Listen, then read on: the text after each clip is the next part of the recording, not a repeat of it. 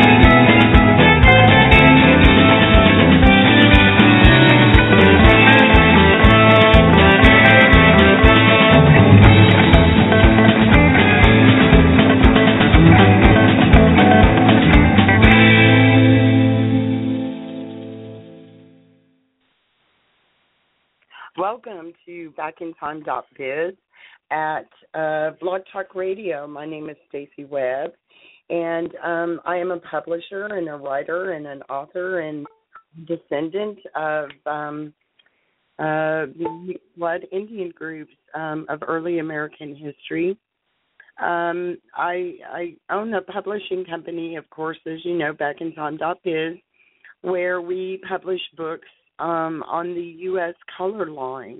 And so we have, I took it over about 2 years ago, and we have decided to continue with our history of the U.S. color line, but we want to base it on the families who were genealogically attached to these different groups who were you have in the past been documented and studied over many years.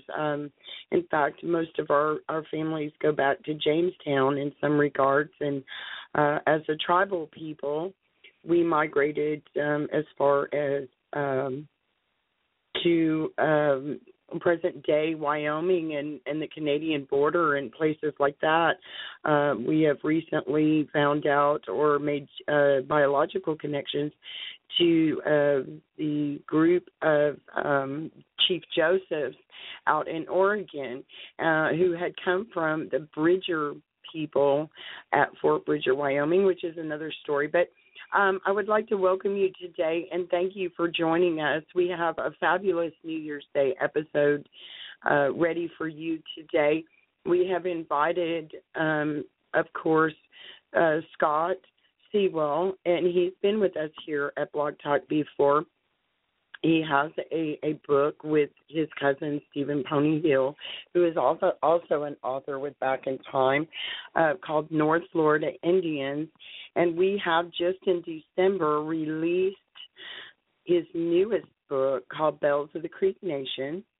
It's a fabulous book of the history, sacred, ceremonial grounds of the people and the families attached to those who are biologically related to many, many of us, including the Hill and the Doyle and Cloud and Barber and Bennett and Islands, Conyers, Callahan, Hamels, Jackson, Marshall, Mitchell, the McIntosh, the Bryant, the McGehee, the Coolidge, the Taylor, the Rebels, the Robinsons, the Thomas, the Scotts, and the Sampsons, and so many more.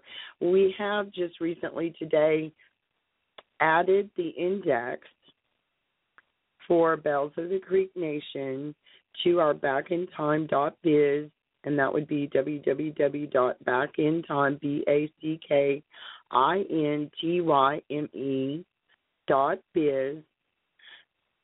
Website, and you can check that index out. I'm going to go ahead and open the mic and welcome Scott. He's an old hand a little bit at this, and he's going to talk to us. Welcome, Scott, and thank you for joining us today. Can you hear me? Is your mic open? Yes, ma'am. I can hear you just fine, Stacy. Can you hear me? I certainly can. Thank you for joining us today again, Scott, and congratulations once again, brother, on your Bells of the Creek Nation. What a fabulous addition to Back in Time and to documenting the history and the genealogy of our mixed blood ancestors and relatives, and to further, advocate for our organization. And so, the organization of these people who have been so spread out and disparated across, we just didn't know we were related to each other until books like yours has come out and we're connecting dots, and we sure appreciate it. It was a long book in the making. Yeah, it was, definitely. That's true. Well, it was a pure labor of love for you over the last, 5 or 6 years?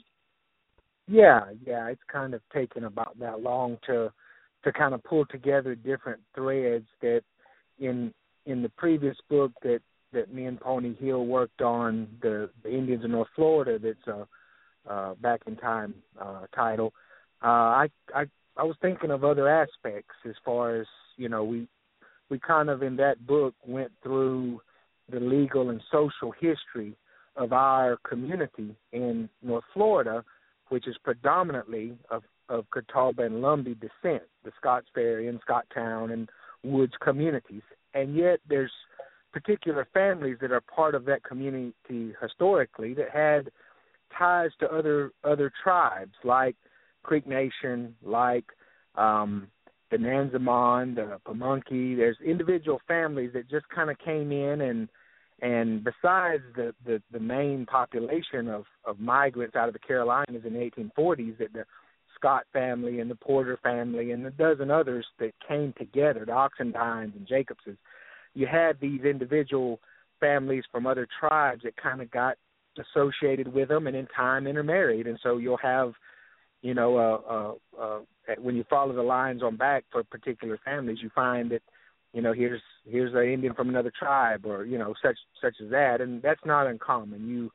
You have that same story in most tribes in my travels, to where a community will be predominantly a tribal ancestry, but you have these lines of descent from other groups. And everywhere I've ever been across this country, in the conversations with elders and people, it's a very common story. And I just thought, let me take one of these threads, that of the Hill family, and follow it back and kind of look at the kind of the ins and outs of that family's journey. And I wanted to take a different perspective than we did in Indians of North Florida, where we took an entire community and followed it across time, beginning in, the earliest of times and following down till pretty much the end of segregation.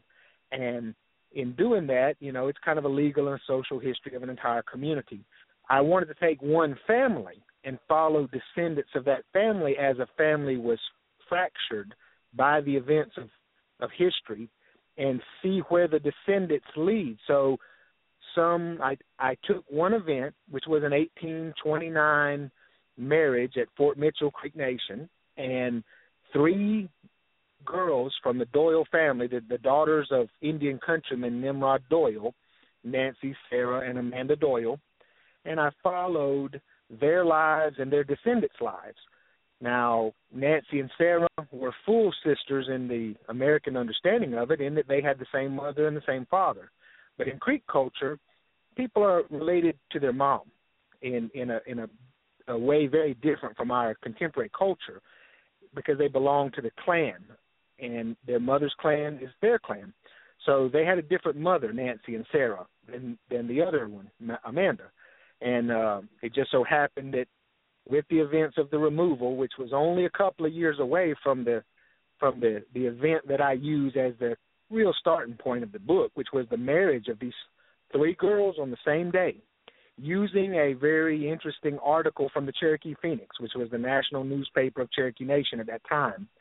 And I used four other local state of Georgia newspaper references as well about this event, and kind of followed those girls' lives after that event. They got married all on the same day, big wedding, big article about how many people came, dignitaries from Creek Nation, dignitaries from the American military. You know, these mixed blood families at that time had great sway and political power in Creek Nation, Cherokee Nation, Choctaw Nation. So you had large families like the Van family, the Ross family in Cherokee Nation, and Creek Nation had its equivalent in influential mixed blood families, Choctaws, most of your larger nations like it, Chickasaw. You had these large families, and a lot of times they were interrelated, even across tribal lines, where you'll find kinship between like the Van family of Cherokee Nation and the McIntosh family of Creek Nation, these kind of things. So those girls were all from a pretty, influential mover and shaker of the times, you might say. Nimrod Doyle, who was an Indian countryman. Indian countrymen were non-Indians, usually they were a European or maybe a Euro-American, and they'd marry into the nation and live their lives, for some of them, in the nation. And for others, it would just be a portion of their life. They might have an Indian wife. They might have two Indian wives. They might have a non-Indian wife back in Boston or Charleston or somewhere. But they really played a big role in the unfolding of events for tribes like Creek Nation, Cherokee Nation, So I follow these girls' lives. I follow their descendants' lives across generations, Yes. And I love the fact that when we were in the midst of final review of the book, I realized that when you spoke of this legal act in Texas, realized that you were speaking about the Ashworth Act, right? Which was a right, and that was like the censure on the deal, because we were quite unable to hook up our Doyle Dial family explicitly through DNA, but through a paper trail, we may add to that sooner or later. But there was an act in Texas after the Texas Revolution and after Texas became part of the Union of the United States. They brought in their laws, and they required that any free people of color must leave the state on pain of death or being sold into slavery. And so there was a special act called the Ashworth Act, and that was for some of our Redbone families. And, of course, my family was named in it, and your family was named in it. And so there is a quite a big crossover there in the Nacogdoches, Louisiana borderland region there in Texas. And so we were just – I was just ecstatic to make that connection, and I'm sure there's so many more that's going to be made from this, from the Islands family, from the Hill, from the Doyle.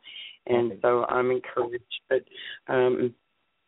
it's just a fabulously interesting book. And Lars Adams is with us today, and I'm going to open his mic and let him give us, I'm going to introduce him quickly and let him give us a little rundown on his thoughts of Bells of the Creek Nation, because I think we all agree that it is a groundbreaking publication for us as far as mixed blood people go, and Lars is fixing to also introduce another book.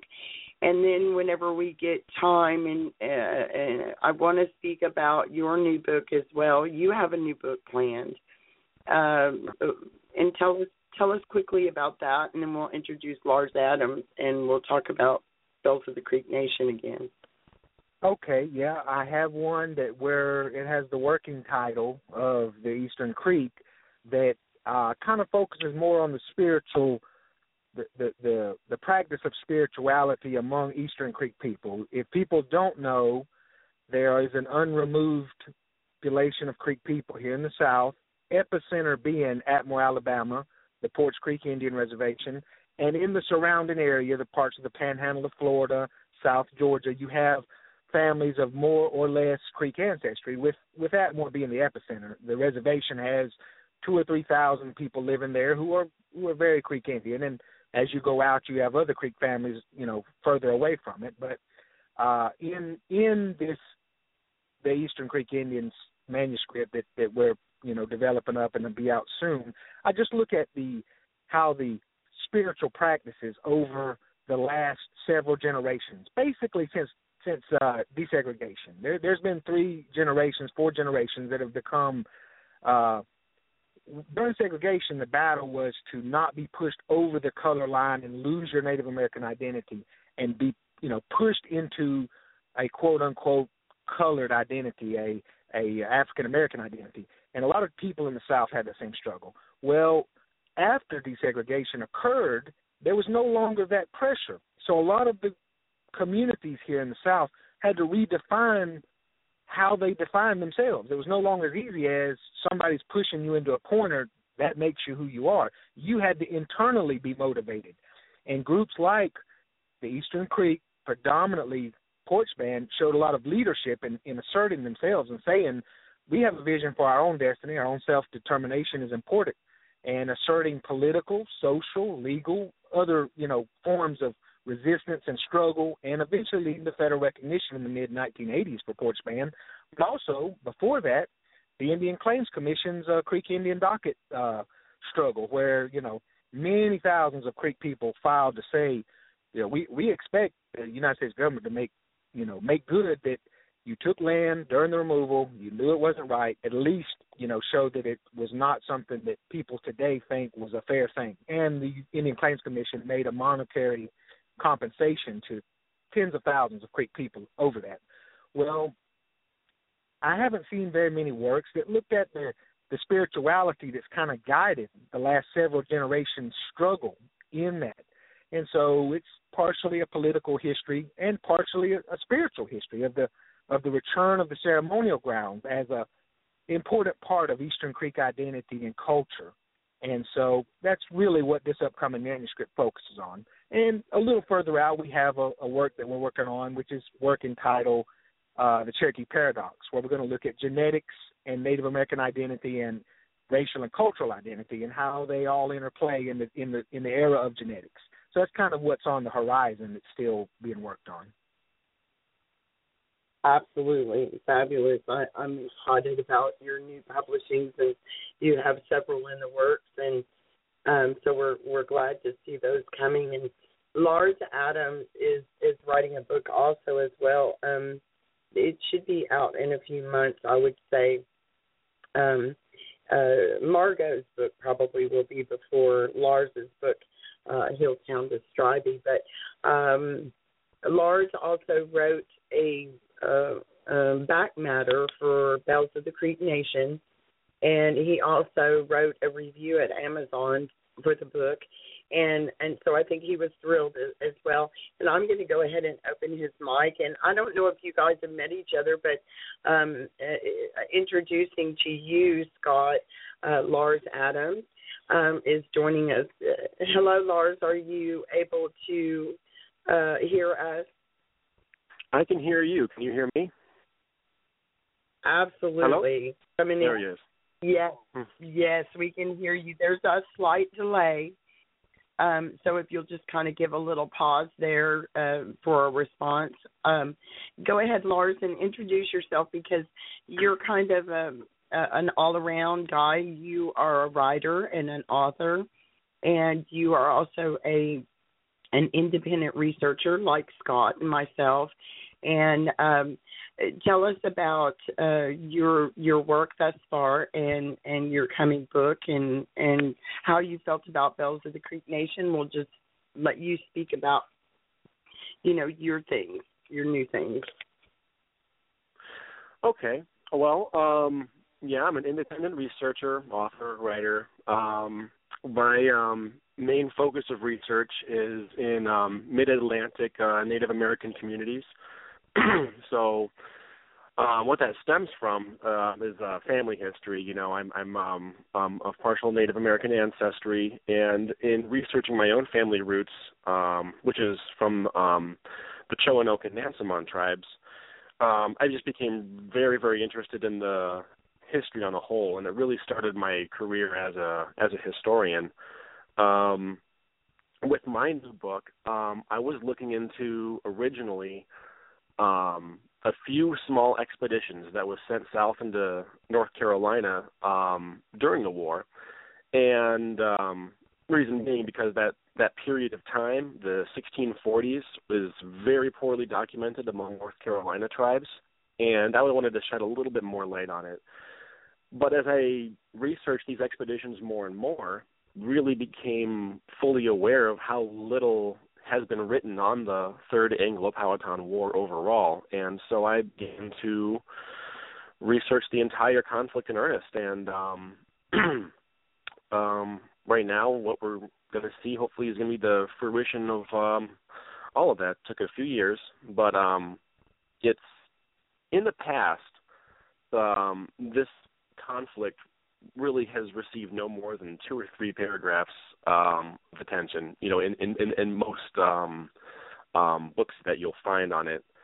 So I wanted to fully flesh it out and give all the details and all the credit to the individuals in the conflict, like Chief Apachincano,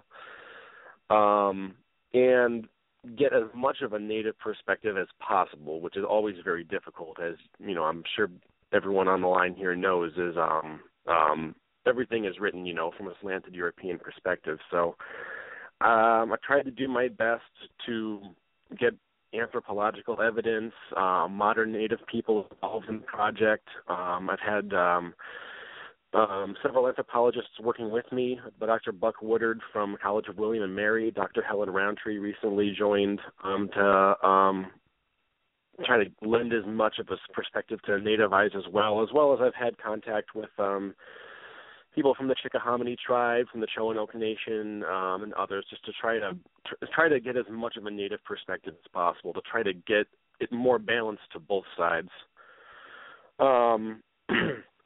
As far as my other works, I've done several essays that have been published in peer-reviewed journals in regards to North Carolina Native communities, the histories. I did a book on the expeditions that I mentioned. I did a article on that was published in Native South from the University of Nebraska Press and from the North Carolina Historical Review. I've done a history on the Chowan River War of 1676.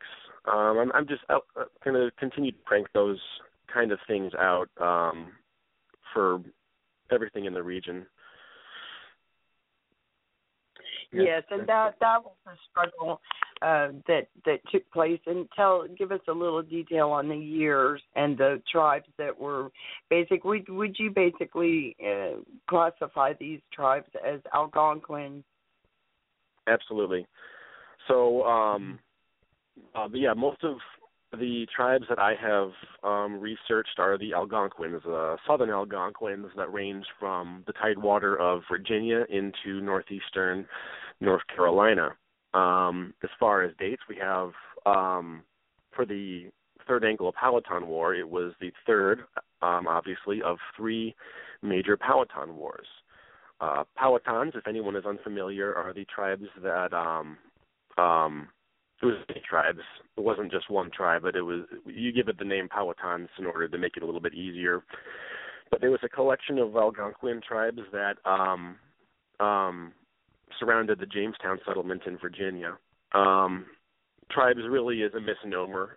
It's a European term, but it's commonly used today. But really what they were communities. They were chiefdoms. They were headed by a powerful chief called a werowance, and this werowance was not they used councils, but it was not as council-based as some other nations. It was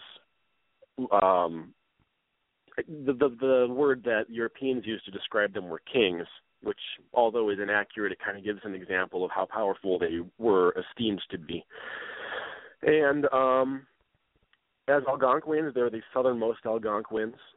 They went all the way down the eastern coast from hundreds, if not thousands, of years earlier, further north. Their neighbors were the Siouans and Iroquoian peoples in the south. We have the Tuscarora, Nottoway, Meharin on their southern border, which also separated the Powhatans from the southernmost Algonquin units, the North Carolina Algonquins. And in 1607 is when Jamestown first began, and the first war with the Powhatans started shortly thereafter. The second war was from 1622 to 1632. That one was headed by Apachincano. Apachincano is, in my opinion, a very stout resistance leader. A lot of people know names such as Sitting Bull and Tecumseh and these great resistance leaders of all these Indian wars of times past, but Apachincano is one that's not as often spoken in discussions like that. So I wanted him, the man of Apachincano, to be on the forefront as well, and when I wrote it, he was very old by the time of the Third Anglo-Powhatan War. He was in his 90s or 80s, but he was very old. He was born in the mid-1500s, and during his lifetime, he saw the first incursions of Europeans. He saw the Spanish come in the 1570s, and probably assisted in the local people in destroying the mission as well. He was not head chief during the First Anglo-Powhatan War, but he was brother to Chief Powhatan, his actual name was Wahun Seneca. And in that war, he was something of a war chief and fought against them then. By the time his brother died, he became the head of all of the Powhatan chiefdoms, and in 1622, he staged a massive strike on all of the settlements. I mean, that day, 350 colonists lost their lives, and he charged in, and that was quite a shock, if you can imagine. 300 people dying, that was actually a third of the entire Virginian population. All of them had to go back into their central towns, and leaving the frontier completely. You know, all the houses were burned. There was massive starvation, and the Powhatans had many of their own losses, because as soon as the Virginians had reinforcements, then all the reinforcements came in and were able to pretty much decimate any Powhatan resistance. But the Powhatans all fought back, and it was a 10-year war. It was like a Virginian Vietnam. Eventually, of course, a peace treaty was signed, but it was a stalemate. It wasn't really a victory on anyone's part. However, the Powhatans were left weakened, and the Virginians kept getting more and more settlers in from England, so that there was about 10,000 English and only a few thousand Powhatans by the time of the Third Anglo-Powhatan War.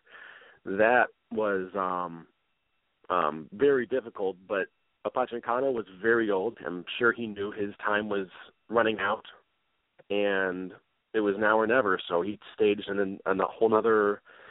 a whole other strike, and that's where my book comes in. The strike that day actually killed more settlers than the previous one, the 400 lost their lives, and it was, again, but even though it was more than before, there was 10,000 English at that point, so it was more of a drop in the bucket. So this war was shorter. It was only from 1644 to 1646. It was about a 2.5 year conflict, and of course, in the end, the Palatines were defeated and were classified as tributary nations.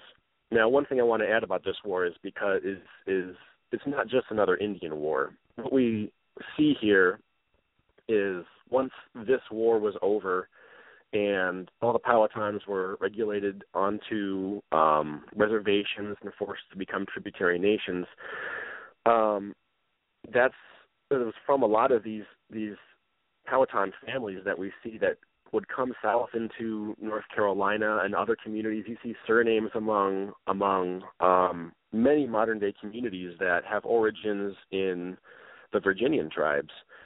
So this was kind of a catalyst that was formative to many other communities in the future. So I suppose that's pretty significant, right, as well, and opened up the settlement for North Carolina and others. The expeditions that I mentioned that went south were cause for when the treaty was written for Virginia to lay claim to all the land in the South, basically by right of conquest.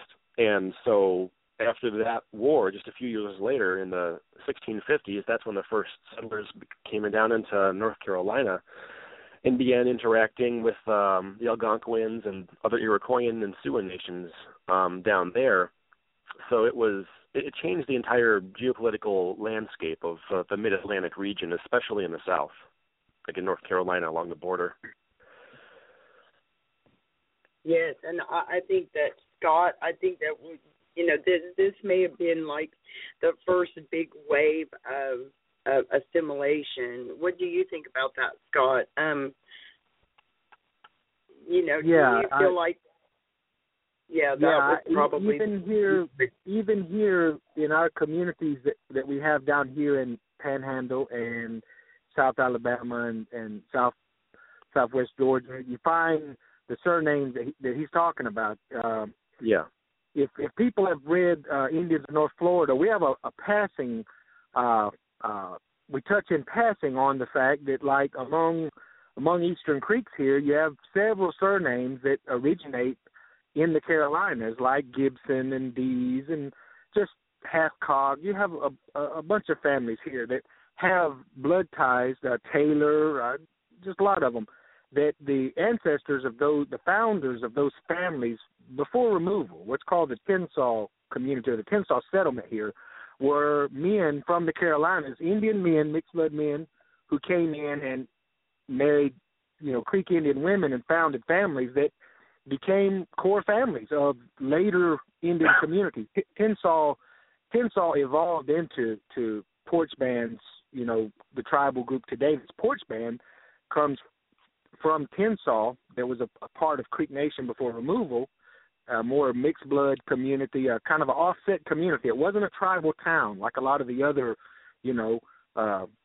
tribal towns that you find. It was a kind of a different type of community culturally. And those surnames that you're talking about, just exactly as he said, kind of flowed down. And that's just looking at Porch Band. Here in the Panhandle, we have a lot of families, like I said, the Oxendines, the Jacobs, the Scotts, that were large families here throughout the Jim Crow era, and when you follow it on back, came out of North Carolina from Eastern Siouan groups. We have families from Lumbee, families from Sumter County, South Carolina, what's called Sumter Chiro, formerly also known as Sumter Turk by some. We also have families that come out of the Catawba. And so those surnames here, this far south, right here, almost on the Gulf, it's a long, winding path. And when you follow them on back, kind of like the deep research that my cousin Pony Hill did, that you find in the first couple of chapters of our book, Indians of North Florida, it goes back to Virginia, and it goes back to Gingkaskan, it goes back to tribal groups up there Fort Christiana and stuff like that, to where we're talking, you know, many hundreds of years ago.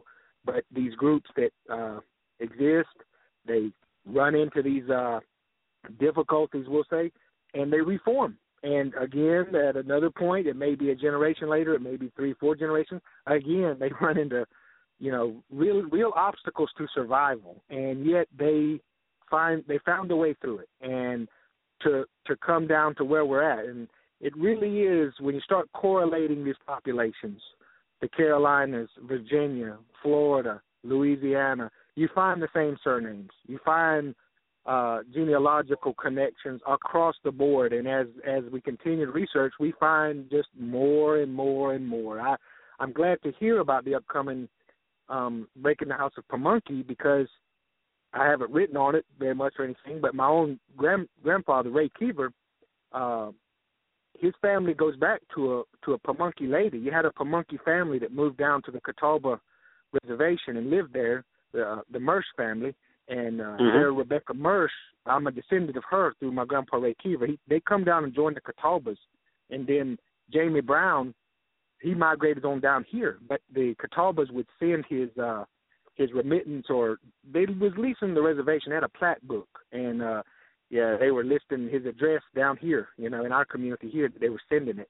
And I think it was Professor Bloom or a few years since he contacted us and sent that information to help us in our work of documenting the origins of, you know, families of our community here in North Florida that, you know, historically here we had kind of a unique identity to some degree.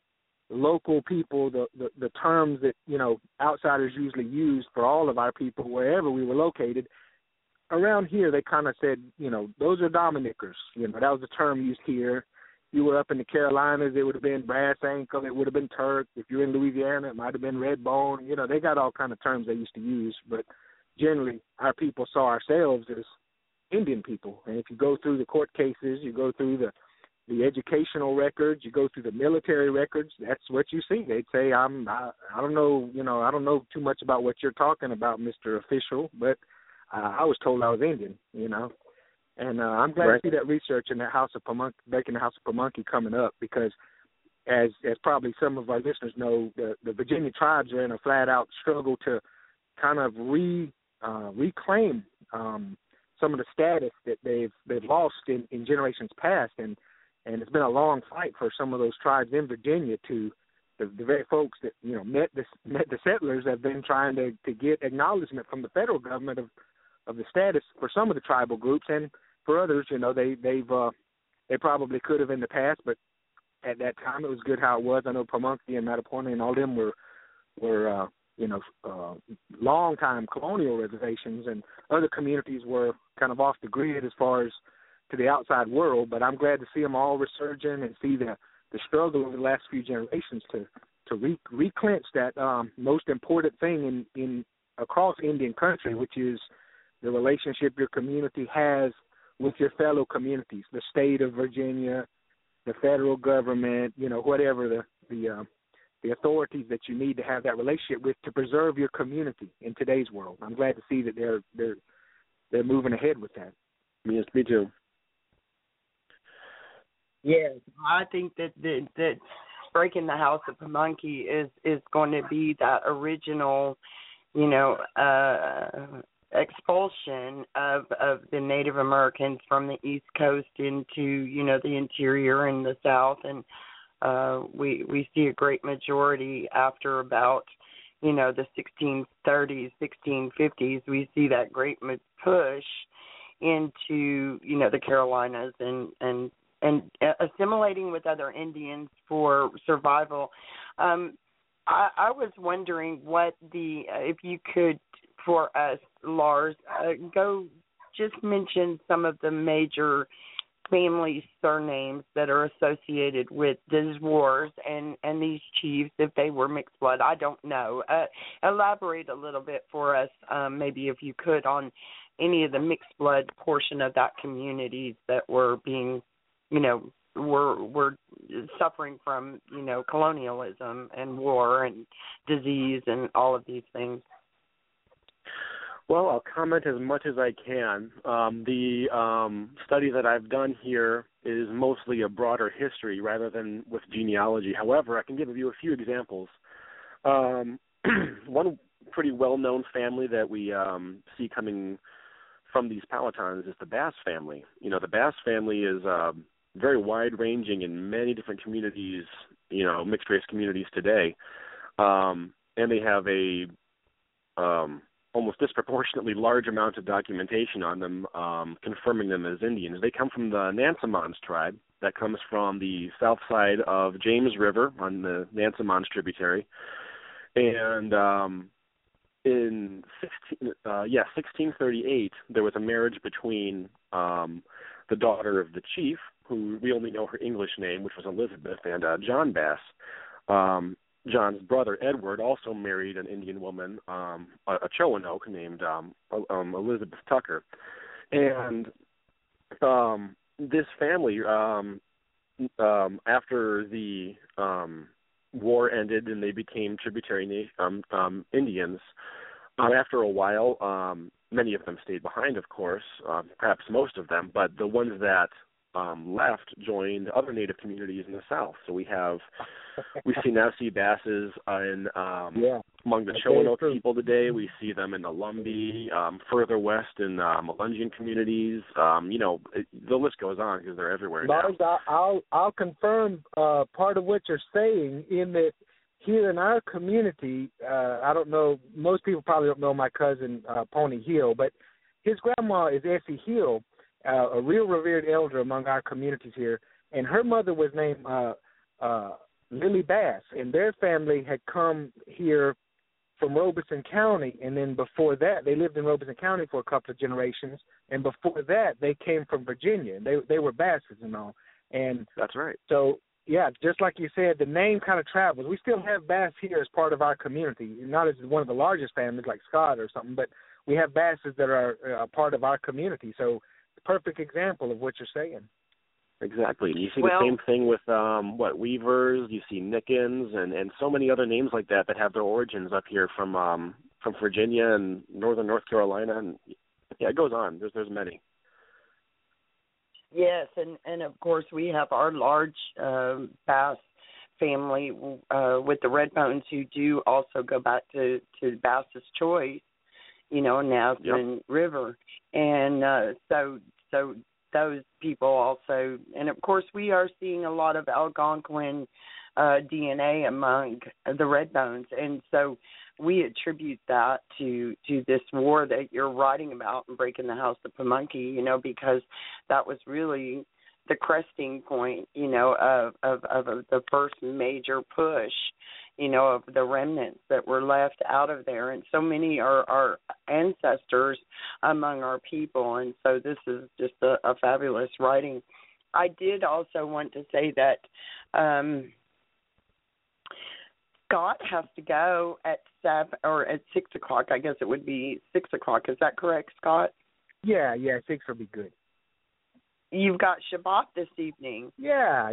My wife is a wonderful lady of Jewish ancestry, and we enjoy having, you know, Shabbat on Friday evening and, you know, fellowship and family time, stuff like that. And it's something that I myself didn't grow up with or anything, but I've learned to enjoy through the years that we've been together, and it's I really enjoy it. It's a special time. That's fabulous, and we do want to go over. You've got a couple of new books scheduled already. I mean, you completed another manuscript, and and so soon after, you know, we get Margot is going to join us in just a few minutes, and she's going to talk to us about her book. Her last book, which was called Miles Lassiter, and which is available through backintime.biz. She is also going to release a new book called Hilltown to Stribey, and it promises. Of course, it's going to be a fabulous genealogical book because she is a fabulous genealogist, On top of that, she is mixed blood Native American and African American, and so she's got a lot to contribute to the Back in Time collection as far as we're really on the cusp of putting a lot of these families together. I did not realize that until speaking with you today, Lars, that the Bass was included in the Nickens. And I think you mentioned the Tuckers, which Scott and I have we talked for several hours. Confusingly yesterday, Scott thought that we were having the radio show yesterday evening, and I do apologize for the confusion. But we got to talk.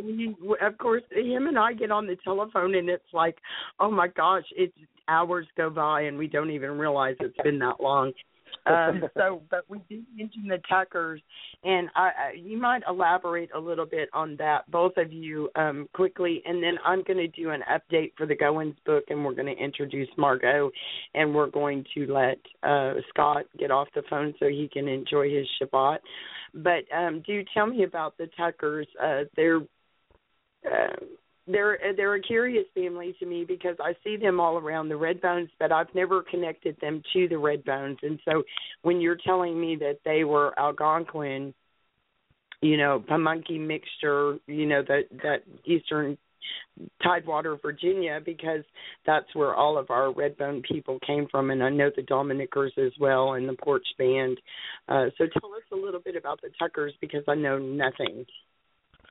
Well, as far as the Tucker I mentioned, she was a Roanoke woman. However, the Tucker is not really normally considered a Roanoke surname. We believe that was given to her at her baptism. She had an Indian language name prior to that. It's primarily, according to what I've seen, during the time of this war, more associated with the Nansemond tribe, because if you remember, Edward Bass's brother John had married the Nansemond woman, and they apparently became a part of the tribe because it's around this family that we have so many records on that in the future. But Tucker is oftentimes associated with the Nansemond tribe. Fabulous. And Scott, on the Tuckers, we were discussing. You mentioned the Tuckers, didn't you, yesterday? Yeah, in passing. I don't know a lot on them. It's, you kind of concentrate on certain families and certain areas, and you're steadily learning and uncovering, new, in your research, new things and all. But I myself don't know a lot on them compared to probably some others who do.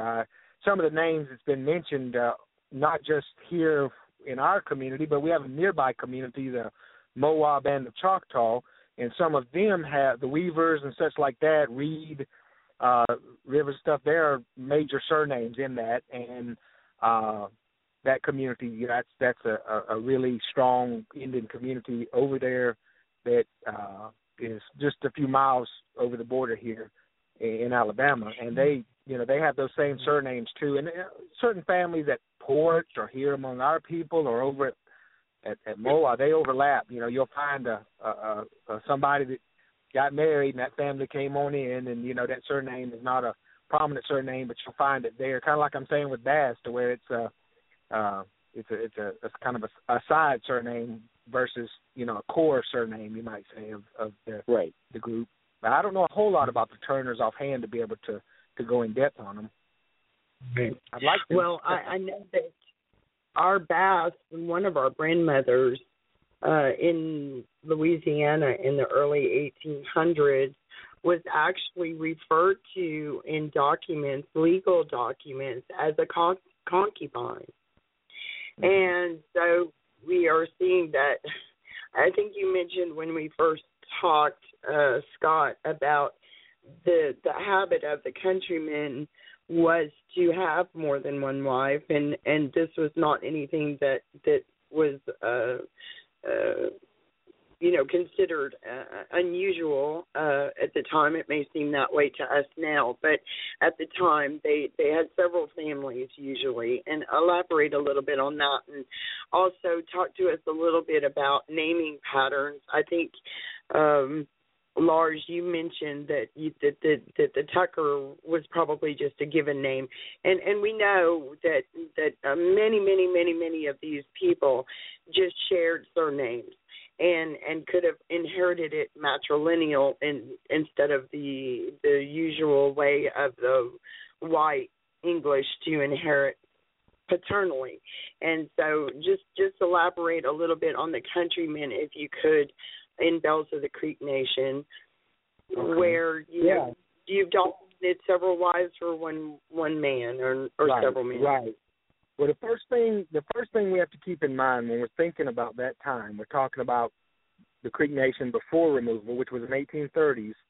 You're talking about a matriarchal society. You're talking about a whole different structure to the world, and women had a lot more power in that world, and still do in the vestiges of it that you find, and it's not nearly what it was.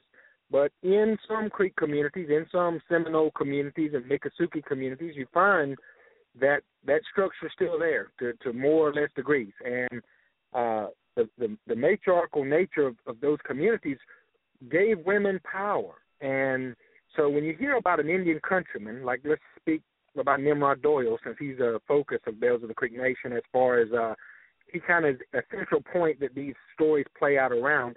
He had two Creek wives, and he had children by several women that I know of from the research, but some were more or some were less, a part of his life or important in the playing out of events and stuff.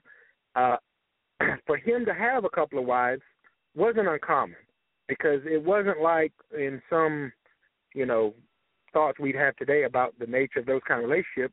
Those women had property of their own. They had political power of their own. They had a different position in society than we really can understand today. A Creek woman in that time, her clan protected her, and her children were born to her clan, not their dad, whoever their dad was, of any color, any tribe, or any family. They belonged to their mom's clan. And so those women, their sisters, their mother's brothers, in that matriarchal society, they stuck together in a way that's hard to understand today. And they helped each other, and their loyalty was to each other. So even though these Creek women would marry an Indian countryman, a non-Indian man who lived in the nation, and usually subject to the laws of the communities that they lived in, some of them lifelong, it wasn't that they were in any kind of a way at the mercy of these men usually. They had a lot of pull of their own. And they would marry Indian countrymen as a way of bringing prestige, bringing political connections, bringing resources to their clan and their tribal town. Tribal towns were the central institution of Creek life then and even now for traditional people, as far as the tribal town was the focus of a community, kind of like in small town America today, where someone's life revolves around the little town they've lived in. They're kin to everybody. Everybody knows them. That's how the tribal town was and is. In their tribal towns, when they would marry an Indian countryman, he would bring resources in. He'd bring weapons. He'd bring trade goods. He'd bring ties to the outside. So for an Indian countryman like Nimrod Doyle, and there were 80, 90 different or so different Indian countrymen well documented, living in Creek Nation. So that's what was documented. So you can probably double that number altogether. And according to archival, resources, you find that not only just, say, Indian countrymen, but there were people of African descent and European descent who actually came to live in Creek tribal towns themselves just because it was better for them. The form of government and the way of life of the people. For some people coming from Europe or people held in slavery, stuff like that, this was a much better life. You had it was actually referred to in one text as, this asylum of liberty, they called it. And you find a respect for the individual that you don't find in colonial settlements of the time to a big degree, where you were, very subject to the classism and stuff that was a hallmark of that time for a lot of them.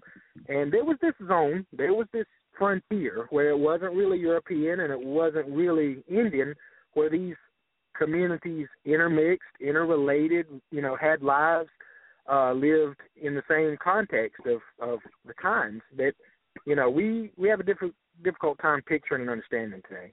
So for these Creek girls that I'm talking about that live their lives and that we kind of talk about in depth in Bells of the Creek Nation, I wanted to preface that, you know, it's hard to understand today their lives, but that's why we do the research we do. That's why we tell the stories we tell and stuff, to give an insight into, you know, for any one of these girls I'm talking about in 1830, they have thousands of descendants today. And that's part of the reason I wanted to write this book, is that sure they have descendants among full-blood Creek folks in Creek Nation, Oklahoma, that I know and have interviewed and stuff, and they have descendants right down the road here who have no idea that they're of Creek ancestry. And any single individual you're talking about in 1800 will have many, many, many descendants today across the spectrum, African American, Native American, you know, anybody you want to talk about that is, you know, in any way connected. They have so many descendants today that I wanted this to be really a story of America, a story of their lives then and their descendants today. So I follow Nancy and Sarah, who stayed in the East. They married brothers of the Hill family and founded the Hill family in a way that descendants moved on down to Florida. Sarah, she went on out to Texas. But they maintained their ties to Creek Nation, though they were living in Texas for, you know, years. The Civil War came and went. Her son, Sarah Doyle Hill, remarried, and her son, Samuel Callahan, was the Indian Territory representative to the Confederate Congress and was a decorated, you know, veteran in combat of the Civil War as a Confederate Creek soldier. His daughter, wrote a book, was one of the first books written by a Native American woman, Wainema, you know, named that book. And so you see where this family, you know, kind of had different fortunes. The ones that was out in Indian Territory kind of rose and fell with the situation there. Meanwhile, the first cousins, the second cousins down here in the South had a different experience, living isolated away from a larger Indian population, isolated away from, you know, the kind of life that Sarah and her descendants were living there in Texas and Indian Territory. And as I examined the families, I found it interesting that those lines of descent there, they married non-Indians generationally on down to where you have Samuel Callahan that's like a 32nd blood, something like that, on his blood quantum, you know, and their descendants didn't intermarry. They kind of assimilated. Meanwhile, you had Sarah and Nancy's descendants here almost intermarrying amongst just Indians and keeping to themselves. So even though those folks were part of the, you might say, federal Indian system, they were, you know, residents of Indian Territory, and they were on Creek Nation rolls, Dawes roll, all that. These folks here, they weren't on any roll. But meanwhile, when you look at the marriage patterns and the cultural patterns, you see a conservatism among them. Meanwhile, you have families like, you know, Sarah's descendants there in Creek Nation who became, you know, more part of the emerging state of Oklahoma, you know. And I kind of give a example of one of the individuals, George Hill, who was the youngest son of Nancy, who, though he was born here, went out there and got his allotment and became, you know, on the Dawes roll in Creek Nation. So sometimes it went back and forth like that, you know, where the connections were kept alive. And we were able to interview Elder Grandpa Bill Wiley Sampson, a respected elder in Creek Nation, who had oral histories that were just fantastic about his grandfather, you know, George Hill, and he knew things about it, and it was just such a rich experience to be able to sit with an elder who's that aged and remembering the, you know, the times in the 30s and 40s in Creek Nation, what life was like back then, which was a pretty rough period for Creek Nation with the Dawes Act and the, you know, Creek Nation being stripped of its ability to govern and care for its people. It was some really good oral history and stuff that we were able to gather years ago in those interviews, me and Pony. And so, yeah, just, you know, that's what Creek Nation, I mean, that's what Bells of the Creek Nation is about. And I hope folks get something out of it that gives a small picture of what I'm talking about, you know.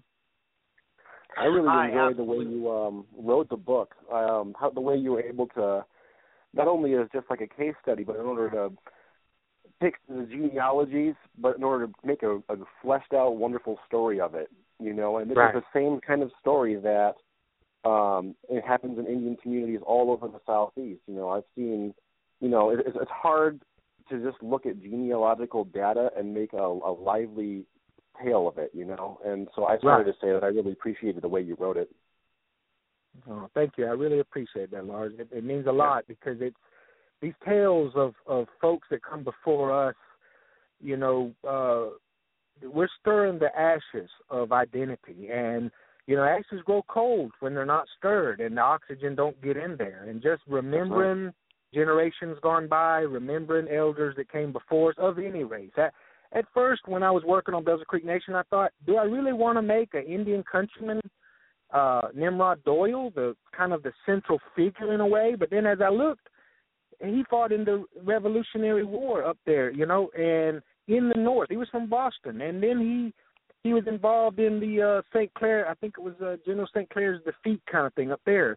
And then he came down to the South, came down to Creek Nation and what would later be Alabama, and played another whole role in another chapter of American history. And I said, you know, this guy was an Indian countryman in a way, which in some aspects Indian countrymen are a little suspect because they're, you know, some of them wasn't the most hardy of characters. You know, sometimes there was double dealings, and even Nimrod Doyle, as I document, was involved in some of those shady dealings that went on at the time. But this is the story of these communities, and these are the type of individuals that bind the history of this land together. And so, you know, whoever you are, this is relative. You know, if this isn't your story, it's probably a lot like whoever your own line of ancestors and stuff were. So I hope that we, in some small way, honor this history of struggle and, you know, that's brought us to where we are now, and that, you know, we continue to do that. Oh, I absolutely think these publishings, Breaking the House of Pamunkey and Bells of the Creek Nation and your new upcoming books absolutely are going to break those barriers that we have been chained with for so long, because we talk about occasionally, and this is a little bit of an in-depth, but Missy Ho, you know, Gary Gabe Hart, who was registered Chickasaw Indian from San Antonio, Texas, and was a close relative of mine, and you know, just my lifelong friend, or, you know, just like a brother to me. And we lost him this year in 2015, but this is what he wanted. I mean, from the beginning, you know, I feel like there's all these connections going off with everybody because, you know, he was raised a white man, or, you know, in a white community, and did not find out that he was officially tied to the Chickasaw Nation until he was a grown man. And, you know, then this brought back all of this flooding of identity for people, and he really connected in some regards, and this is what we need to do. We need to hook back up as a family, and that was his greatest vision for me, for my work, and for our work, was that these genealogical ties and back to one another and rekindling those bonds. And I think these are the books that are going to do it, guys. And so I'm appreciative to both of you. And I know that you must go and enjoy Shabbat this evening. And all the many blessings to you, brother. Thank you very much. I want to say how much I appreciate what you're doing with Back in Time and carrying on the type of work that Professor Sweet did and others before us, but that this area of study, which I feel is not as it's not enough attention and focus is paid to it by academia as it should be, and folks like you and Mara and the Back in Time is bridging that gap, and I appreciate the kind of work that Lars is doing and all of the writers in Back in Time's community of researchers and writers. This is so important, and I always tell folks this is important because this is where we come from. This is where America is going. If you happen to live, or like Gabe came up in a community that was, you know, presented as, you know, this is a white community, or, you know, you're a white person. This is actually the past, and it is also the future. In the growing diversity, the growing diverse identities that are the future of this country, and we offer something in our own histories as families and communities that is going to be extremely important to help these other communities who have long kind of lived in the idea of some type of a unified, culture and identity, understand this isn't a weakness. This is a strength to be mixed blood, to come from diverse ancestry, and offer that in the future of this country to help bridge those difficulties that we know arise. And so the work you're doing, the work Lars is doing, all of these guys, very important and very appreciated by me, if not everybody else, I'm sure. Yeah, I think so as well. And thank you so much for joining us again. And we hope to have you back soon to talk about your new book and really get that out there. And love to you and the family. And we'll talk again soon. And thank you so much, Stacey. Yes, thank you, darling. I'm going to give a quick update, and then I'm going to introduce Margo Williams, who has been waiting ever so patiently to talk to us about her new book coming, Hilltown to Striving, and it promises to be an absolutely fabulous genealogical ties to all of us, and so I'm excited, and I do one day want to get to talk to her about her Williams family, who I am suspecting, but I'm not positive. We would really need to sit down and talk about it and work on it. We're writing a Goins book at Back in Time, and Pony Hill has submitted a chapter on his families, which were basically like the Lumbee group of Goinses and the Sweats and the Basses and all of those people that were associated with the Creeks and the Porch Creek band of and I do want to also mention that Scott mentioned the Moa Choctaw, and so I wanted to elaborate a little bit on this female thing between the Tuckers and the Weavers and all of these females, these actually bigger-than-life females, really. We're looking at like Mary Musgrove type. These women were very influential. But, however, we have tied mitochondrially, in the Goins book, we have tied in the Weavers of the Moa Choctaw, the Nash family of East Texas and Louisiana. I'm trying to think now. The Goins mother, several of them. I'll think of the surnames as I go, but women transcend all generational names, surnames, and so there's, when you test one woman, you're testing many surnames, not just a paternal Y during DNA. And we've talked about all of this, but the Goins book is moving right along. We tied all of those women together with the Mitchells. And they were a group of gypsies who moved from Brazil it was a late arrival to the United States. They did not start arriving until the late 1800s. King Emile Mitchell and his wife, who was Callie Mark, she was a Marks. They were brought here by the United States government from Brazil on behalf of their people, and they settled. They arrived in New Orleans. They settled, around the South, and we have so many Mitchells in our family, and I know the Creeks do as well. They're mentioned in Bells of the Creek Nation, but in the Goins book, we tie all of these women together with this ancient female DNA of a gypsy line from ancient Iran and also as well India. And so these people followed a certain migrational route, and we can see that this is going to be an exceptional publishing to show and to demonstrate the diversity of our backgrounds as far as mtDNA goes.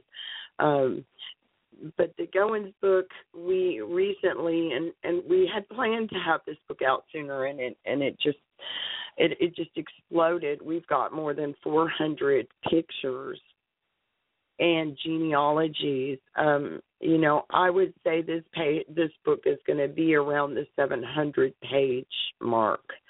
And so that is a tremendous work. And we recently got some of the Goins family around Bogalusa, Louisiana, contributed a story that was published by the Redbone Heritage Foundation in a pamphlet, but not to be further distributed beyond that conference or that publishing for that conference. And he's going to allow us to publish a very rare picture of little Joseph Goins Jr. And he was, after the Civil War in Louisiana, we had a lot of our people work for sawmills, what they called woodpeckers, and they would just go out into... Don Marlar has written extensively, and if anybody is interested in that book, the sawmills and that. But there was, after the Civil War, there was a great struggle between the black slaves, who would work for a very minimal fee. And the mixed bloods, of course, fell in. This was basically their jobs, and there was a lot of shootouts at the OK Corral as far as the Redbones go. I mean, numerous of them broke out in the sawmills over hiring the black community, and then the white men got in on it too because, we were kind of with the white men as far as some of the struggles and the fight out, the fights and that. But little Joseph went into one of these in Louisiana, and he had a wife who was pregnant, and he got hung maybe a few weeks before the child was born. He had killed a sawmill owner, and his story was actually featured in a book called Pistols and Politics by Professor Hyde. And so if anybody wants to get that book, they can read about little Joseph. But we've got a picture of him and some of his descendants. And he was a relative and or descendant from Dr. Thomas Goings, who was a free man of color on the Natchez Trace. And we traced this DNA back to this female DNA from that family back to these ancient women of Iran and an ancient woman previously of India. And so it's a fascinating story, and we can't wait to do that. But I'm going to introduce Margo Williams, and she has been patiently waiting, and thank you so much. Margo, we're so excited to hear about your new book. If you could get on the line and introduce yourself. And Margo is quite a professional person, and she is also joining us along with Lars, who is still with us.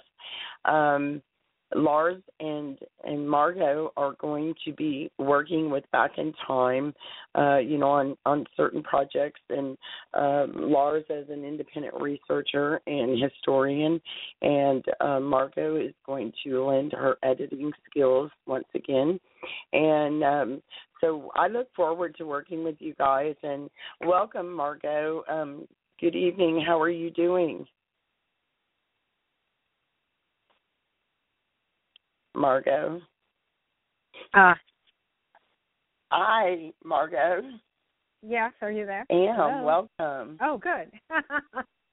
Hi, thank you. It's been a great conversation. You. I've been listening. Yeah. Good to meet you. Nice to meet you all. Yeah, nice to speak to you all in person. I know we're all social media acquaintances, but it's good to be able to speak to you in person. Yes.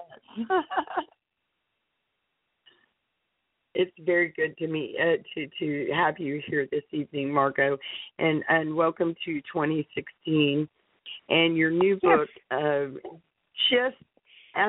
just getting it together a little bit every day, and so it's any day now we can get it published, and so we're so excited. We have a few details to work out as far as as our end of things, but it's moving right along. And so tell us all about, first I would like for you to tell us about Miles Lassiter, because that was a really good book that I know you have interviewed with Blog Talk Radio about Miles Lassiter, and it's a really wonderful interview, and I'm going to put a link up for that, because that was a really good one. But just give us a short little detail about how successful that was, and then talk to us about Hilltown to Stribey.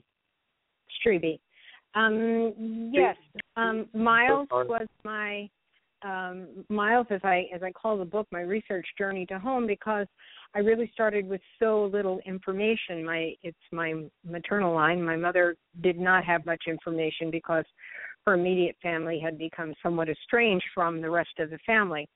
But even when I got into North Carolina talking to people, I realized that there were a lot of, as you say, over time, stories get sort of confused, they get left by the wayside, and so when you get into the research, you really do learn so much more. And as I got into the research, I discovered that this man who was born in around 1777, and who through most of the research appeared to be a free man of color, at the end it turned out was what I've seen someone else call a nominal slave, or a slave without master kind of thing. But he actually lived with his master, but he was the business manager and helped them acquire a great deal of property. After they were dead and his wife bought his freedom, his for $1.20, I believe it was. And that was settled once and for all. He went on to be a successful farmer and became a Quaker, fully admitted to Back Creek Meeting in Randolph County. And when he died in 1850, was the only Quaker of color in the state of North Carolina. Wow. So that's sort of and that's the story in a nutshell. Wow. I felt very fortunate. That was my first book. I'd done other articles, but that was my first book. So, unbeknownst to me, I did not actually submit it. Someone else put it forward to the North Carolina Genealogical Society, and it was awarded Best Family History for 2012. That's fantastic. Fantastic. And I'm curious, we don't give a lot of credit, and I know Paul Johnson has written a book on the Quakers, and their influence on the mixed blood people. We really don't give them enough credit, because they certainly were a group who was a friend and an ally with our people. And I don't know about Breaking the House of the Monkey if you found a lot of significant Quaker influence on the mixed bloods or the Native Americans that were moved out of that area. Do you have any comments about that, Miles? Not during the wartime. In the wartime, it was there was internal battles between Puritans and Anglicans in the Virginian government, but the Quakers wouldn't really come into play until afterwards. I see.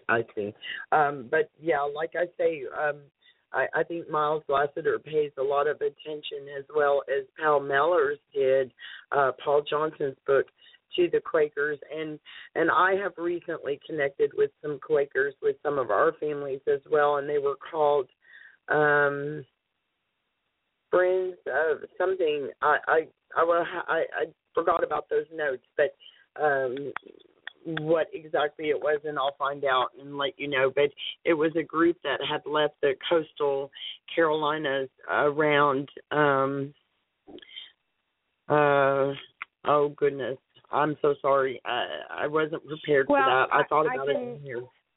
I can tell you that they played a very big part in helping people, free people of color, mixed ancestry, particularly mixed Indian ancestry, move away from the coast and into the Midwest, into Indiana. And Miles' oldest son actually went with a Quaker family from Randolph County, moved to Rush County in Indiana, and they created the Carthage community, which is fairly well known in Quaker history. And when I looked into the families that came there and settled in that area, many of them are the families that you all have been talking about this evening, extended family members from Virginia and North Carolina, Eastern North Carolina, and so forth. And you can find just about all of these names: Bass, Weaver, Hunt. I can't even, on and on. Winburn. They're all of these Eastern families moved into these areas with the help of Quakers, who sometimes went back and forth to bring groups out to what they hoped would be greater safety, because the laws were getting to be just a bit unfriendly beginning in the 1830s. Yes, I agree. And we just, some of us, I think, have neglected. I have personally neglected the influence of those, of the Quakers, on our people, because, I remembered they came from around the Talbot settlement, which was right around Bass's Choice and all of that area, especially, out there on that northern neck of Virginia, where the Pamunkeys would have been, and as well as other tribal people. We actually come from a little river. We owned the Perkins family owned a small island there called Speciuti, right on Bohemia River. It was called Uti. The Uti was the island. But, however, they brought us out, and we went into the area around Muscle Shoals on the Cumberland River, just like North Georgia, South Tennessee. It was Tennessee at that time. It would have been it's just southeast of Chattanooga, Tennessee. And so right there, where all of those borders changed significantly over time, from the time period that we're speaking about, colonial time through present, because and so I think that even in books like Paul Johnson's Pell Millers, it's just, you create that hotbed when they kind of moved and were pushed a little ways, and then they were moved. It was always seemed that the whites were and settlers were encroaching on those, and so it was the Quakers who really helped our people move away from those hostile areas as far as we were concerned, and move us inland and get us resettled and those kinds of things. And so they lent a great hand in our assimilation, and grouping this, hey, there's people over here in a similar situation of mixed blood Native American groups and families, and so that's a great. And tell us, Margo, tell us about your new book, all about it. It's so wonderful. Well, the new book stays in North Carolina. There's sort of these and a different group that was also very helpful, particularly when it came to education, the American Missionary Association. So they had moved into the area in North Carolina that the family, Miles' family and others lived in, and in southwest Randolph County. And they sponsored a young man who was a former slave and who had come to Washington. He had some health problems. He had vision problems, and he was trying to get help with that, and he wanted an education. And he was a poet. He had a natural gift for poetry, and so he was selling poetry and political ballads on the streets in Washington. And I'm not exactly sure what prompted him to continue on to New Jersey, but he did. I guess he heard that someone would help him with the education, and they did. They sponsored him back to Howard University, where he received his teaching certificate from the normal school, went back to New Jersey, and went to the New Brunswick, ended up at the New Brunswick Theological Seminary, which was associated with Rutgers, because he'd been turned down by Princeton. They weren't going to take a man of color. And so he graduated from New Brunswick, and the American Missionary Association offered him an opportunity to go back to North Carolina, to the area that he was from, which was in our area in southwestern Randolph County, and in the Uwari, what's now the Uwari National Forest, and begin a church and a school. And he did. And he was extremely successful. From just a handful of families, and I do mean a handful, less than a handful of families in the immediate area that he was settled, there grew to be over 100 people by 1900. But oddly enough, he had died in 1884 after having started the school, started the church, become very active. The community became very active in the congregational community. There was another school nearby that he was also working with. And he caught pneumonia and died, and the school went on, which in some ways I consider to be remarkable, because being so young, you could see how it could easily have foundered and failed. And you would not have been surprised. But instead, it just blossomed. His wife took over. Another cousin came in. Another minister came in, and it succeeded. And it succeeded really right up until in the 1920s, when things were changing and it was decided that they were sort of changing the school system in general, and they became what's known as a combined school. The three schools for children of color became a combined common school, and then they went under, at that point, they went under the public school system in the late 1920s. But what I found interesting is that by 1920, the entire adult community was 100% literate. The overall literacy, if you take in everybody, children included, was 76%.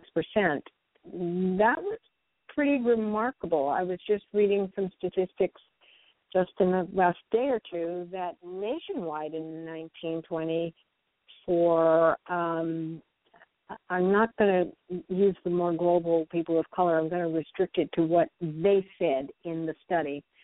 African-Americans was only 25%. So That's pretty amazing that this place, I should add, is in the country. We're not talking about a town. We're not talking about a city. We're not talking about a place that is in any way sophisticated. We're talking, as it says in the title, that country, which is a phrase that someone else had used in a report, in a church report. You're down a road, back up in the shadow of a mountain, back up to a little creek. You're not going to find it if you don't go down there. And frankly, if you're standing at the main road and you don't know who and what's down there, you're probably not going to venture down there, because that looks a little ominous. You know, you're not quite sure what you're going to find down that road. And this community thrived back there. They were mostly farmers. There were sawmills in the area that they could do extra work at. In colonial times, there were salt mines and even some gold mines, but they petered out. this was definitely a remote farming community. And as most articles previously have said, it was like, Strebe? Where's Strebe? What's that? And so it's not a place that people knew about, even in articles written in the 1970s. When someone would find out about it and write an article, they would be quite shocked because it was that remote. Wow. And they had their own school there and supported each other. Yes. Yeah. Yes. And, you know, Marvin, his book or his chapter also reflected a community kind of similar, you know, where they had a very good school and everyone and church. And so everyone, yeah. I think that's what it's very tribal to me. It's very tribal and we sometimes we neglect to identify that among white people even or black people that or African American, what you have you, like the Redbones, you know, they had their own schools. They, of course, were not nearly as successful as far as I know with their literacy and with their obvious sophisticated education system. But this is how they helped each other, and this is how they learned. And so, and now is this your direct line, Margot? This is all direct family. I'm descended from one of Miles' daughters, and this church was among its founders were members of that family and her members of her siblings' families, along with a family that they intermarried with, also known as Hills. And that's why it was called Hilltown, because there were so many hills there, and it was definitely tribal in that sense. And I've not analyzed it from that point of view, but that would be an interesting analysis in and of itself. But and so it was in those early years, it was called Hilltown, and it became Strebe in 1884 when this minister, Reverend Walden, who is also considered a significant 19th century poet. His poetry appears in many, many 19th century African American anthologies and some just general 19th century anthologies.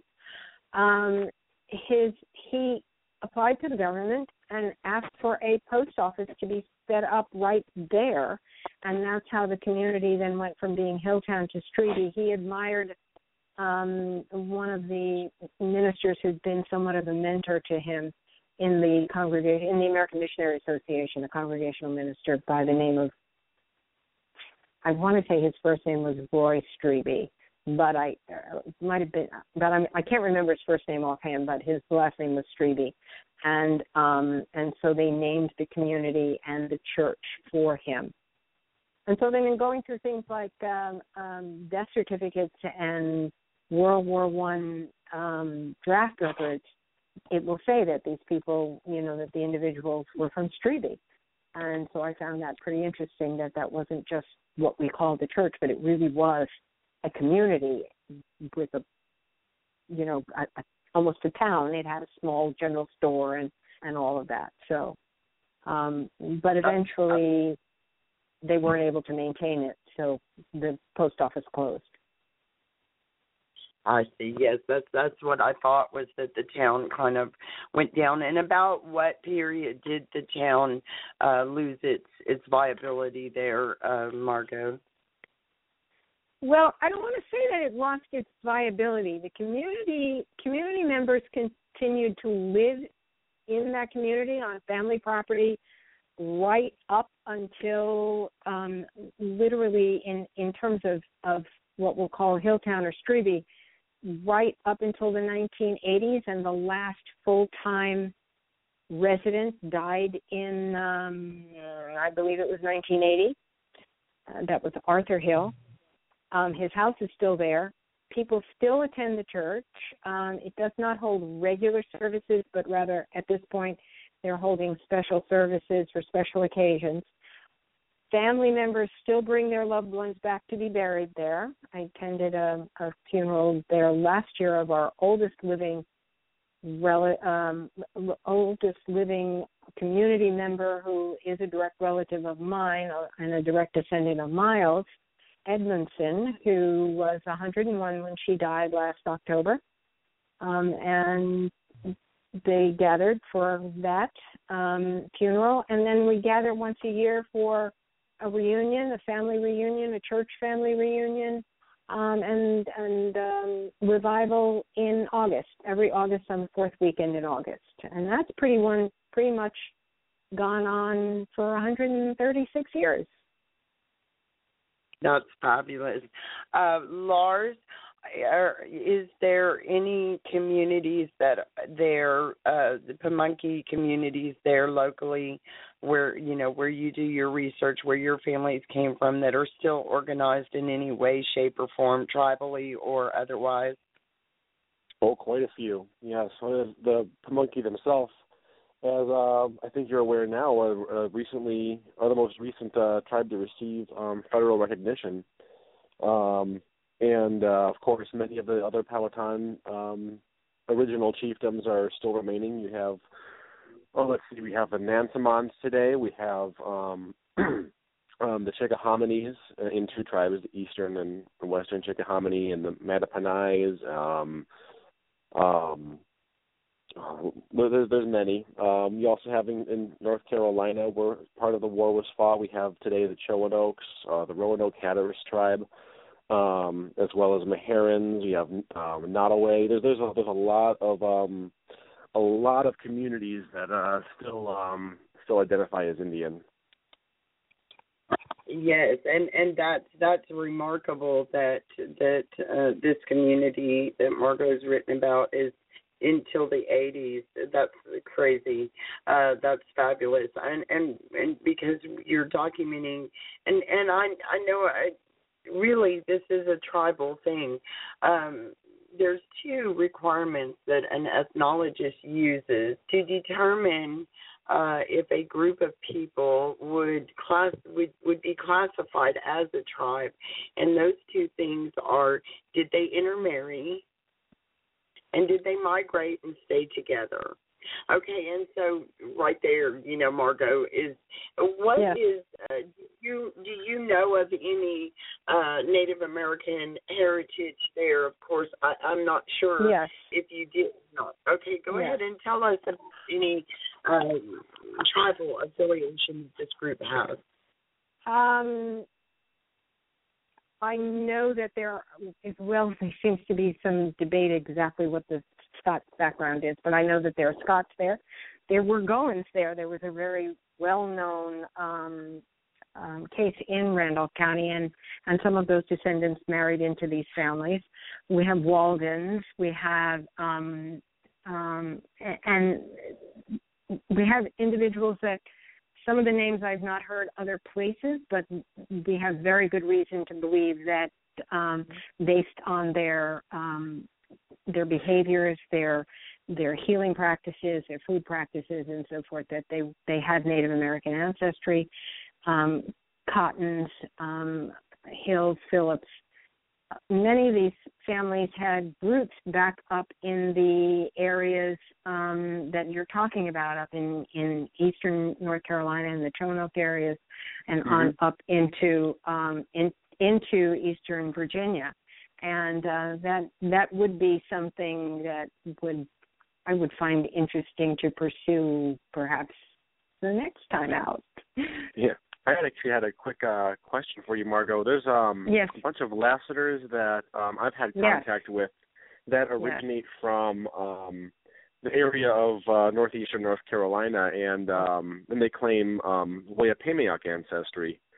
Which is another Algonquin nation that neighbors the Choanokes and others. I was just wondering if you had heard anything about that or been in contact with any of them. I have heard about it, and I'm also connected with Charles Lester. We're connected on Facebook, but we haven't talked at length. And in our Lassiter family, in the Lassiters and from Randolph County, they do go back into that area, and the collective history does take us back to a Robert Lassiter married to a Prudence, who is reportedly either there are different answers to that. I'm leaning more towards the idea that she may have been Chono, given where he was living and his relationships with the Chono. Some people feel that she may have actually had roots up among the Nanzalan because he was married originally up closer to that area. I think it bears more research before you can come in with a definitive answer. But there is definitely there are definitely connections, and there are definitely connections through the branches, through the various branches as you come down. Yeah. But I have not done a lot of research with that particular aspect at this point. Yeah. Yeah. Yeah. Yeah, I just see it in among. I don't know either one. I think both of you are friends with Marvin. Oh yeah. Yes, absolutely. Yes. Good name. Because I think Miles or Lars, that you just did an interview recently. Tell us about that for your new book and your research on. You did and your video, your documentary. Yes, that's. Please tell us about that. Oh, that. I was like, what is she talking about? Yes, that is actually a documentary that's being filmed. It's actually in the final stages of being edited right now, being done by Choanoke Councilman Doug Patterson. So that's actually a film, you know, of course, about the Choanokes. It's about the history of them from ancient times to the present day. So that's what that was. That was part of a time I was invited by the Choanoke Nation to come out to North Carolina, and we gave a some history talks at a cultural event they were having. And he did interview Marvin for that, or someone interviewed Marvin for that. Yeah, I believe Marvin was also part of that documentary. Yeah. Yeah. I believe so too, as well, and. But on the... I don't think... excuse me, Stacey. I don't think we've mentioned we should give full name Marvin Jones. Marvin G. Jones is who we're talking about, who had a piece in Carolina Genesis. Yes. Yes, Marvin Jones. And he has been here on Blog Talk with us one time, I believe.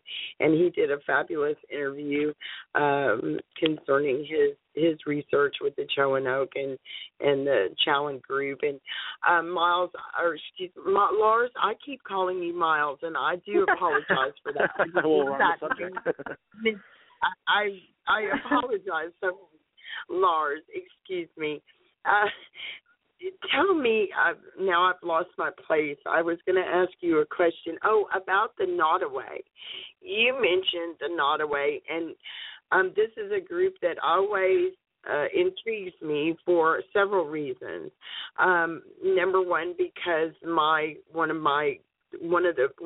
progenitor forefather, or so he's been called, of the people known as Redbone, was a man who came out of Fort Blackmore in the early 1700s, who was obviously of African or North African descent, like a Moor or a Berber type ancestry.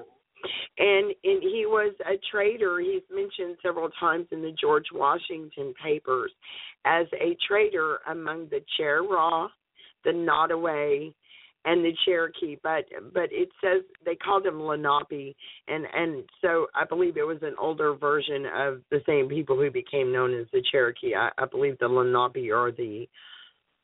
but anyway, when I was a young girl, my mother and father invested money in a plantation home that was called Nottoway.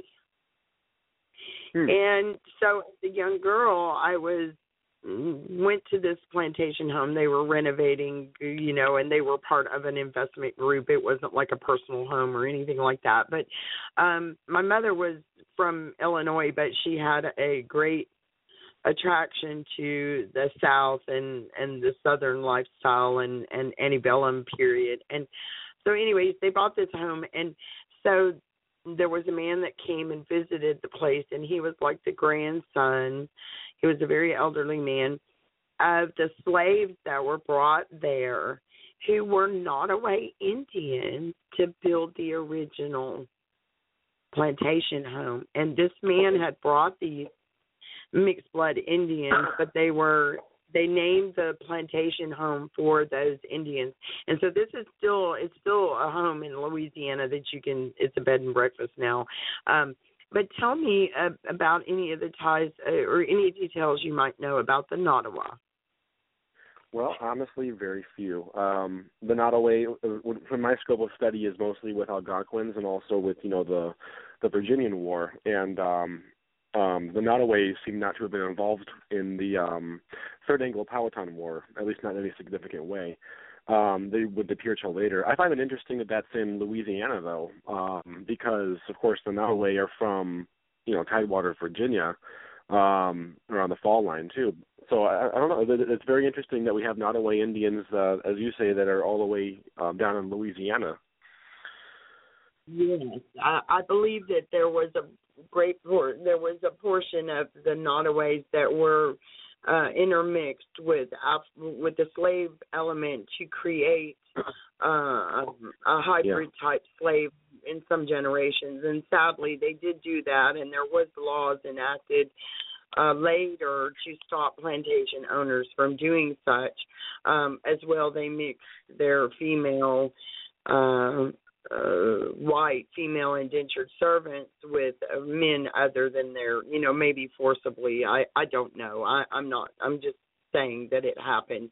And, But by the time they enacted laws that would help prevent, you know, this, they had already created thousands of generations of people like me and you and Margo and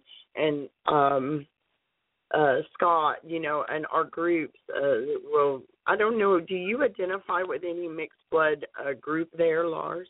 Well, yeah, my ancestry is primarily through the Basses, so my line went. My family identified partially as Indian. We have the stories, of course, that would have been passed down that, like I'm sure, you know, in the same way. And, you know, I researched them and found, you know, he was part of what appears to be a Melungeon community in Tennessee before going up to Illinois. And then if you look at a biography of him at the time, you know, he's still, he was still listed in the biography as being part Indian. You know, then you look further, you follow that breadcrumb trail further and further, and then you find them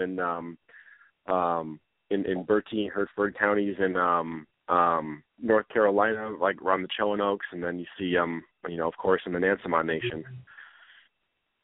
Yes, correct. Well, I'm so looking forward to Breaking the House of a Monkey and getting that book and out, and of course Margo Williams. We absolutely expect a smash hit again with your new book, because it's just fabulous. I'm really excited about the Hill family, and I would like one day to speak with you at length about the Williams family. I know that would have been. Oh, I'd like to do that too. That would be wonderful. I'd love to talk about that with you. Because, honey, we have hooked up exactly 100%, 37 markers with Osceola's descendants. And we were Sweat, we were Williams, and we were Powells, and we were Goins, and we were Warwicks, and we were one genetic distance from the Richard Perkins line at Speshuti, 1650, you know, just outside of Baltimore, Maryland, you know, just over there on the northern neck of Virginia. And wouldn't it be just fantastic to hook our Williams up together? Because, of course, some of these men ended up being, and this is the Goins book, some of these men ended up being people like Seminole, colored troops in Fort Bragg on the border of Mexico, who left the Creek Nation and crossed the Rio Grande. And I talk about those in Carolina Genesis, but my great-grandfather was a Goins, and he matched these Williams. And he was a Buffalo soldier at Fort Brackett, Texas, who fought with Bullis,